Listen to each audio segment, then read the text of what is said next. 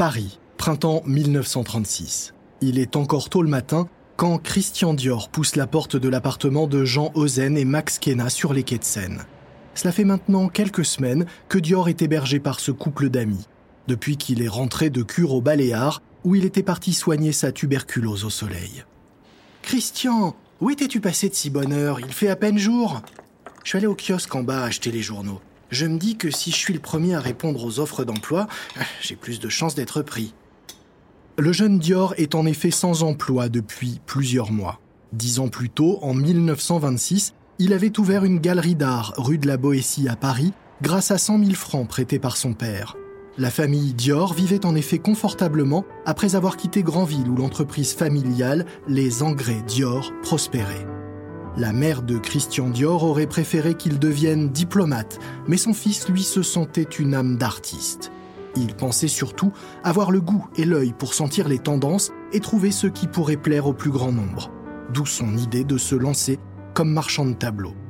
Mais en 1931, au décès de sa mère, le jeune Dior a découvert que son père avait fait de mauvais placements et qu'il était ruiné. Sans la fortune familiale pour l'aider, il a été obligé de fermer sa galerie en 1934 et depuis, il galère. Son ami lui sert un café. Alors, ton rendez-vous d'hier chez le couturier Lucien Lelon n'a finalement rien donné? Non, j'avais répondu à une annonce pour un poste administratif, mais même là, on n'a pas voulu de moi. Profil atypique, m'ont-ils dit. Je crois que j'aurais eu plus de chance si j'avais postulé pour devenir couturier. Oh, tu sais, ce serait pas si bête. Regarde, avec Max, on dessine des chapeaux et des robes alors qu'on serait incapable de coudre quoi que ce soit nous-mêmes. Toi, tu sais dessiner, t'as du goût, tu fréquentes les musées. Pourquoi tu ferais pas comme nous? Dior hésite. Mais parce que je n'y connais rien. Oh, la mode n'est qu'un éternel recommencement. Dans ce métier, on ne fait que redonner vie au passé. Tu devrais tenter ta chance, Christian, je t'assure. Je vais te montrer comment faire. Son ami lui confie crayon et pinceau, lui donne quelques conseils et lui montre quelques techniques. Et Dior passe effectivement les jours suivants à dessiner, noircissant puis froissant des dizaines de pages. Une fois qu'il est à peu près convaincu par ses dessins, il en passe quelques-uns à son ami pour avoir son avis. Et finalement, un soir, son ami rentre triomphant à l'appartement.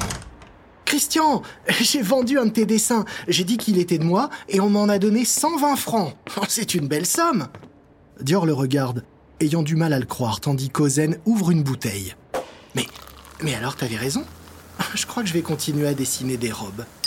Oui, et en attendant, trinquons. Trinquons à ce nouveau nom qui fait ce soir ses premiers pas dans la mode. Christian Dior.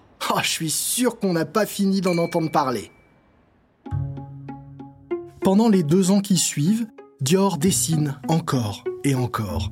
Il imagine des collections qu'il dessine sur les photos des stars de l'époque dans les magazines. Il vend des croquis à différents créateurs, surtout des chapeaux pour commencer. Il se fait même remarquer par l'influent rédacteur en chef de l'édition française du magazine Vogue, Michel de Brunoff, qui entrevoit déjà sur les feuilles de papier noircies par Dior le potentiel du futur grand couturier le discret petit Normand à la silhouette ronde est désormais prêt à sortir de l'ombre. Bientôt, Christian Dior va faire plus que dessiner des robes. Il va en créer, en coudre et en vendre à son nom. Il va habiller les plus belles femmes de la planète et faire rêver toutes les autres, régnant en maître pendant dix ans sur la mode mondiale et faisant rayonner son nom dans le monde entier. Quatre lettres qui vont vite devenir un logo D-I-O-R Dior.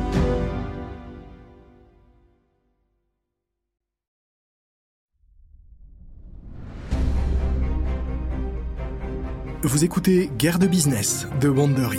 Je suis Lomic Guillot.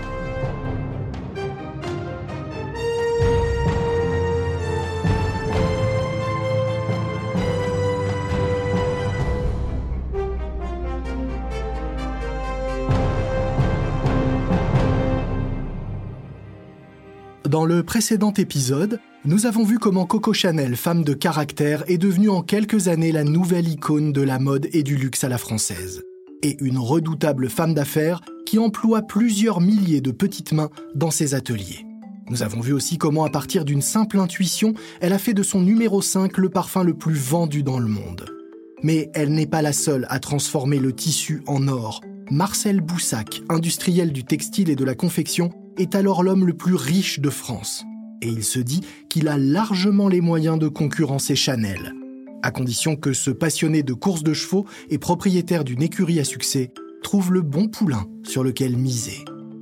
Voici le troisième épisode, L'homme au doigt d'or. Paris, octobre 1945. Un petit homme presque chauve, à l'air jovial et à la silhouette ronde, pousse la porte de la maison de couture Lucien Lelon, avenue Matignon, juste à côté des Champs-Élysées à Paris. Avec son costume bien coupé, on dirait presque le frère jumeau de ce réalisateur dont on commence à entendre parler, un certain Alfred Hitchcock. Le portier l'accueille, souriant. Bonjour, monsieur Dior, on vous attend à l'atelier. C'est un grand jour, hein? C'est en effet aujourd'hui que Lucien Lelon doit présenter sa nouvelle collection de haute couture, celle de la Libération.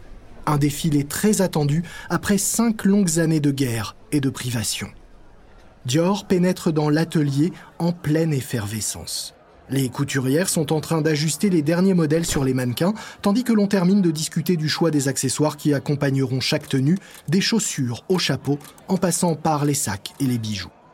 Dior se sent à l'aise dans cette ruche en ébullition. Il aime l'ambiance des ateliers et ne souffre pas de la pression, même à quelques heures de dévoiler son travail au public. Il a fait ses premiers pas dans le monde de la haute couture en 1938. Le couturier Robert Piguet l'avait engagé après lui avoir acheté plusieurs de ses dessins. Et après avoir passé plusieurs mois sous les drapeaux au début de la guerre, il est entré en 1941 comme modéliste chez Lucien Lelon avec un autre créateur au talent prometteur, un certain Pierre Balmain. Au fil des mois, Dior s'est passionné pour le travail de la couture, avec la même force qu'il avait mise dans son apprentissage accéléré du dessin de mode.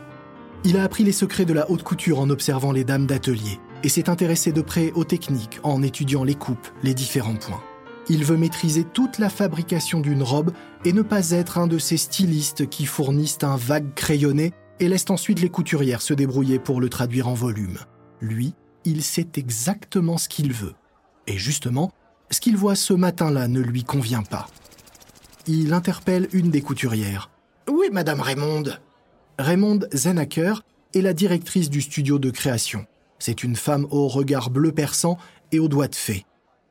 Je suis juste derrière vous. Qu'y a-t-il? Ce, ce, modèle, j'avais demandé à ce qu'on allonge un peu les jupons et, et qu'on retravaille ce plissé. Pourquoi ne l'avez-vous pas fait? Ah, vous savez bien. C'est encore Monsieur Lelon. Oui, il est passé, nous a demandé de tout simplifier. Simplifier au maximum, nous a-t-il dit. Dior soupire. Il commence à en avoir assez de ce patron qui manque d'idées, de folie, d'ambition, et qui régulièrement retoque ses propositions pour revenir à des coupes ou à des modèles conventionnels. Il regrette aussi sa complicité avec Pierre Balmain, parti quelques semaines plus tôt créer sa propre griffe à quelques rues de là, avec déjà un certain succès. Dites-moi, Madame Raymonde, me suivriez-vous s'il me prenait l'idée folle de créer un jour ma maison Bien sûr, monsieur. Je vous suivrai où que vous alliez. Médior hésite. Il a toujours été d'un tempérament effacé, discret. C'est un gros travailleur, un très gros travailleur même, mais il aime être en deuxième ligne, dans l'ombre, sans le stress d'avoir à diriger une maison et sans avoir à assumer une image publique. Une discrétion qui lui convient et qui lui permet depuis déjà dix ans de gagner très correctement sa vie. Il ne sait pas s'il est vraiment prêt à renoncer à sa tranquillité pour voir son nom en haut du programme d'un prochain défilé. Mais une rencontre avec un ami d'enfance va bientôt tout changer. Paris, le 18 avril 1946. Christian Dior rentre chez lui à pied, habitude qu'il a conservée de la période de la guerre. Rue Saint-Florentin, à deux pas de son appartement, il croise Georges Vigourou, un ami d'enfance avec lequel il jouait quand il était petit, sur la plage de Granville. Christian, quel plaisir de te croiser. Que fais-tu par ici? J'habite juste à côté, rue Royale. Et toi, que deviens-tu depuis tout ce temps?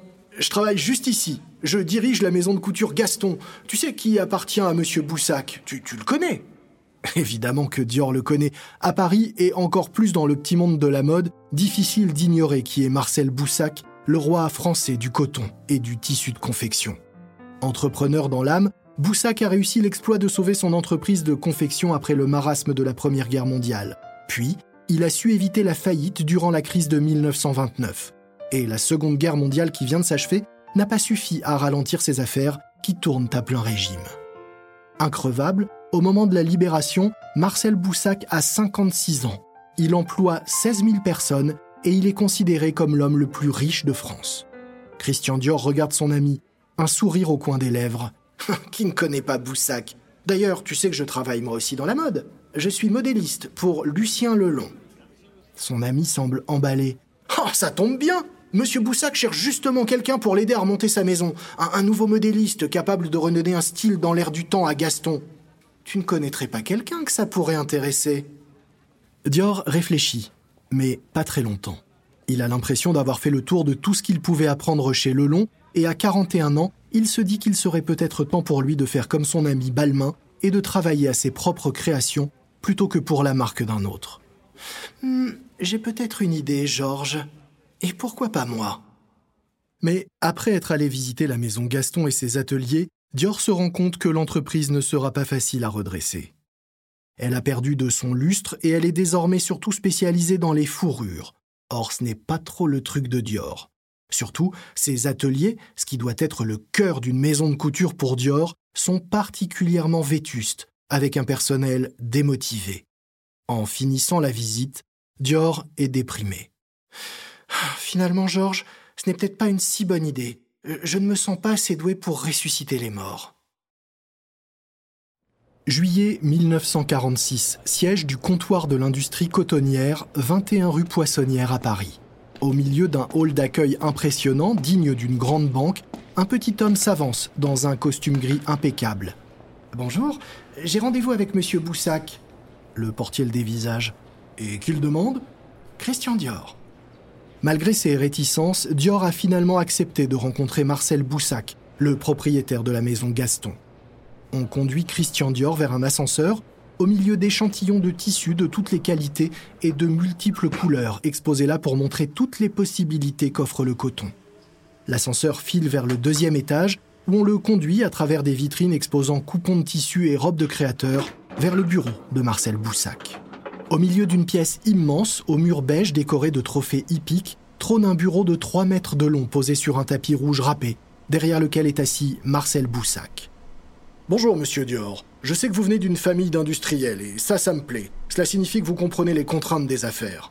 Je sais aussi que chez Lelon, vous avez eu bonne presse et que pour vos créations, vous n'êtes pas avare de tissus. En effet, le style Dior, c'est déjà des jupes amples, longues, bouffantes, avec quantité de jupons. Des créations qui nécessitent du tissu, beaucoup de tissu. Et ça tombe bien, Boussac en a à revendre et estime qu'avec ces modèles, Dior pourrait bien contribuer à relancer l'industrie textile et l'aider ainsi à écouler ses stocks comme il l'avait fait lui 25 ans plus tôt en recyclant les toiles militaires en chemise et caleçons. Alors, que diriez-vous de m'aider à relancer la maison Gaston? Mais Dior hésite.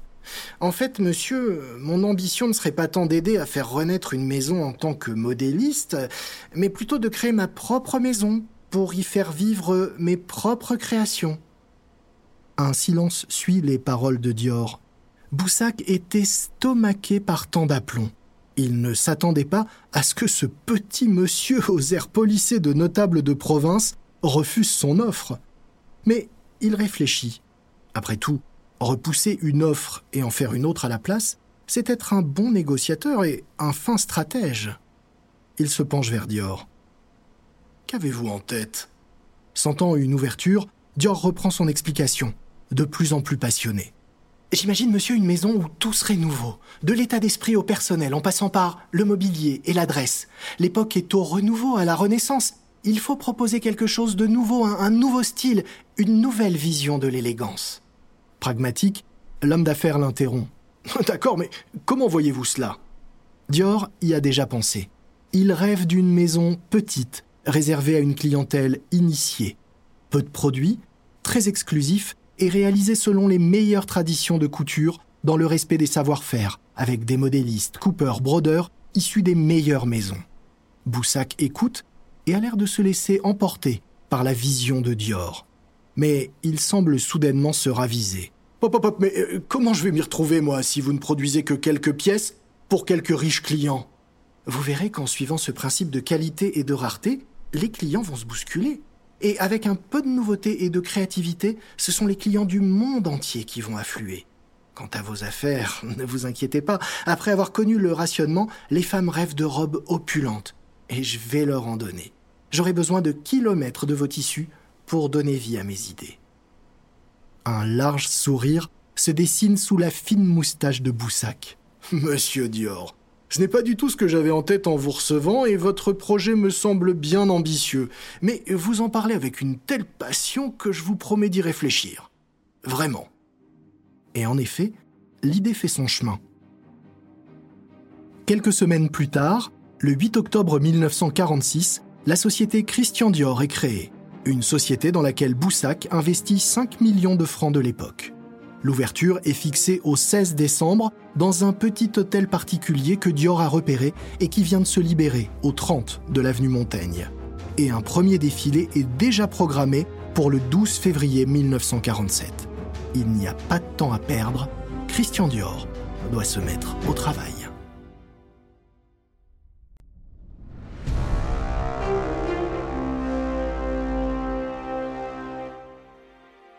Paris, 30 avenue Montaigne, le 12 février 1947. Six mois plus tôt, l'endroit abritait la boutique Coralie Couture, une créatrice de chapeaux. Dior a tout fait refaire à son goût et les murs fraîchement repeints de gris sont à peine secs. Cela fait trois mois que Dior travaille nuit et jour, jour et nuit, sur sa première collection. Et c'est ce matin qu'a lieu le premier défilé, celui réservé à la presse. En coulisses, Raymond Zenacker, Madame Raymond, la responsable du studio qui, comme elle le lui avait promis, a quitté Lucien Lelon pour suivre Dior, est inquiète. Comment les journalistes vont-ils réagir à cette collection qui tranche avec tout ce qui se fait depuis des mois dans le petit monde feutré de la haute couture? Elle se penche vers Christian Dior, qui, l'air impassible, retouche encore une dernière fois le plissé d'un jupon. Monsieur, êtes-vous prêt? Oui, je pense avoir fait un travail convenable. À 10h30, le défilé commence. 12 mannequins ont été choisis par Dior pour porter les tenues de sa collection. Les passages s'enchaînent devant un public immédiatement séduit. Avec des robes opulentes, féminines, aux épaules rondes, aux tailles fines comme des lianes et aux jupes larges comme des corolles, Dior a dessiné des silhouettes de femmes fleurs. Mais c'est son talent qui, ce jour-là, éclot aux yeux du monde. Au premier rang du défilé, on a fait une place de choix pour Carmel Snow, la rédactrice en chef du magazine Harper's Bazaar, qui avec Vogue est à l'époque celui qui donne le la en matière d'élégance, de bon goût et de tendance c'est LA personne à séduire si Dior espère se faire un nom dans le petit monde fermé de la haute couture. À la fin du défilé, après que Dior soit venu saluer une foule enthousiaste, la papesse de la mode s'avance vers lui, dans son tailleur strict signé Balenciaga, un sac en croco noir à la main, tenu par d'impeccables gants blancs dont elle ne se dépare jamais. Un sourire aux lèvres, elle se penche vers le créateur. Eh bien, c'est un succès, dirait-on. C'est même une révolution, mon cher Christian. Avec vos robes, vous venez d'inventer quelque chose de nouveau. Un new look. New look. Le mot est lancé. Repris par Snow dans l'article qui fait le compte-rendu du défilé dans Harper's Bazaar, il s'impose pour décrire le style inventé par Dior. New look, un style nouveau qui redonne le sourire, fait rêver et apporte une grande bouffée d'air frais sur la mode qui depuis la guerre était morne, austère, sans grand relief ni optimisme.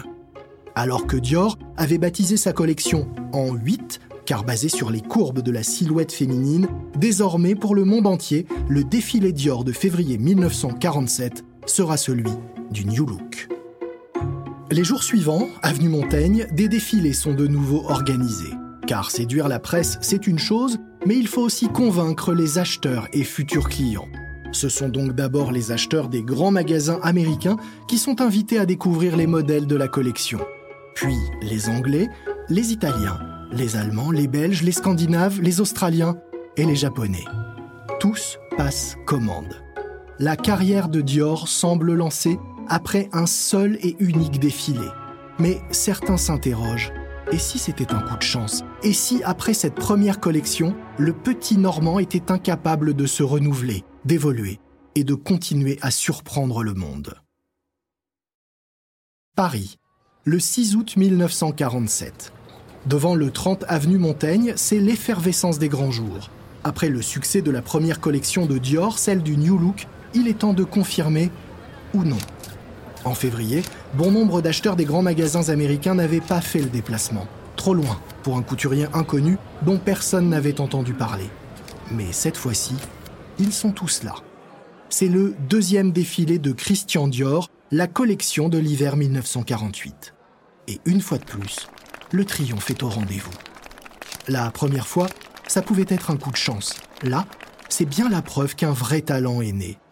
Le modèle vedette de la collection, Diorama, est une robe qui a nécessité à elle seule 50 mètres de tissu rien que pour la jupe et les jupons. Marcel Boussac est aux anges. S'il continue comme ça, à lui seul, Christian Dior pourrait bien relancer toute l'industrie textile française. À la fin du défilé, un journaliste s'approche du couturier. Vos robes sont très opulentes.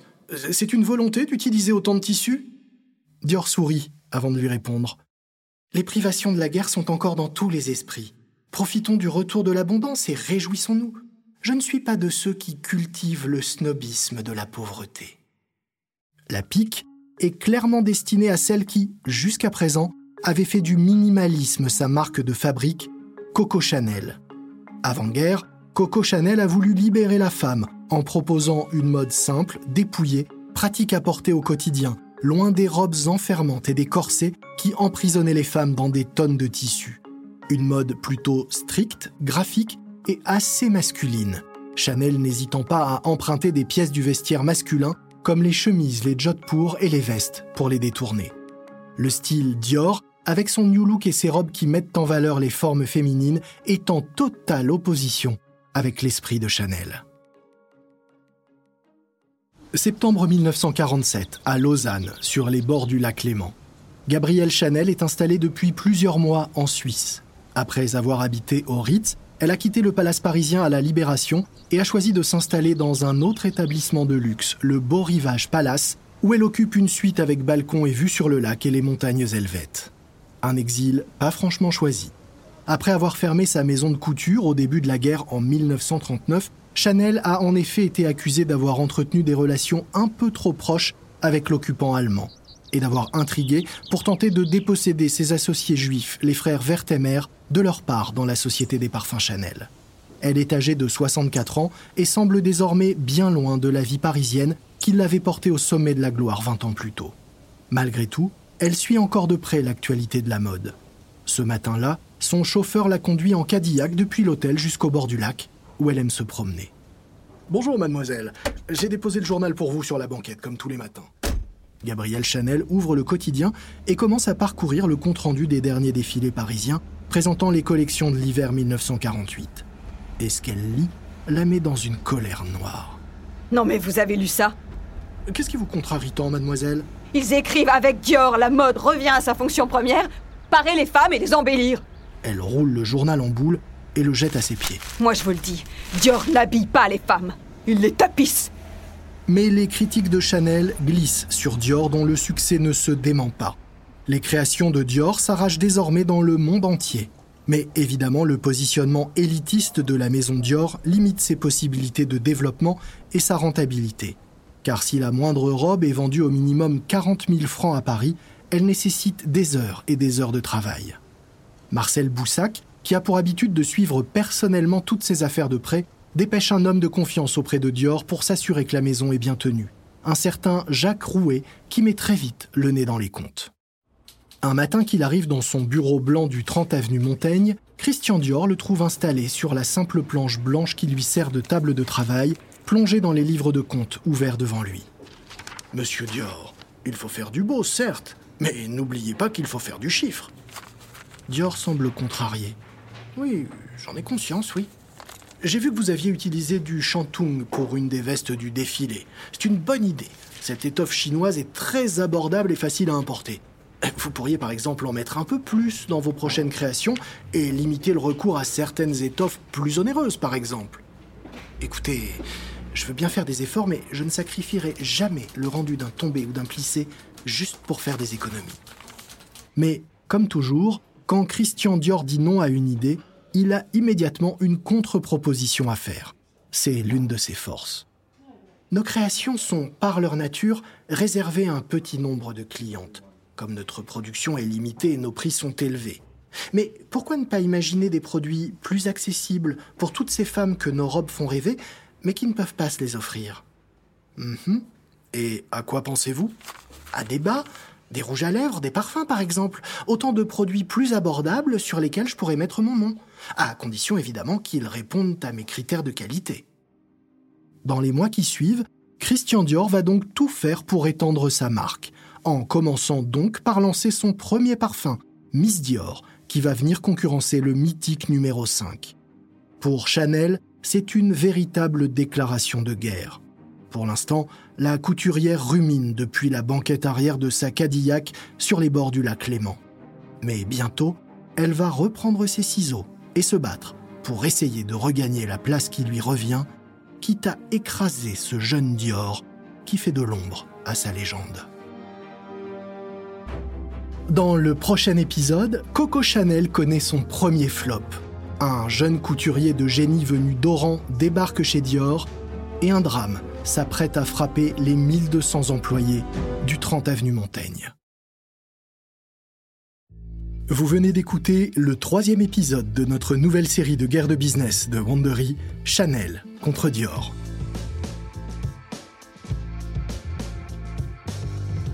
Une précision à propos des dialogues entendus dans notre programme, il s'agit de mise en scène fictionnée car bien sûr, nous ne pouvons pas savoir ce qui s'est dit exactement.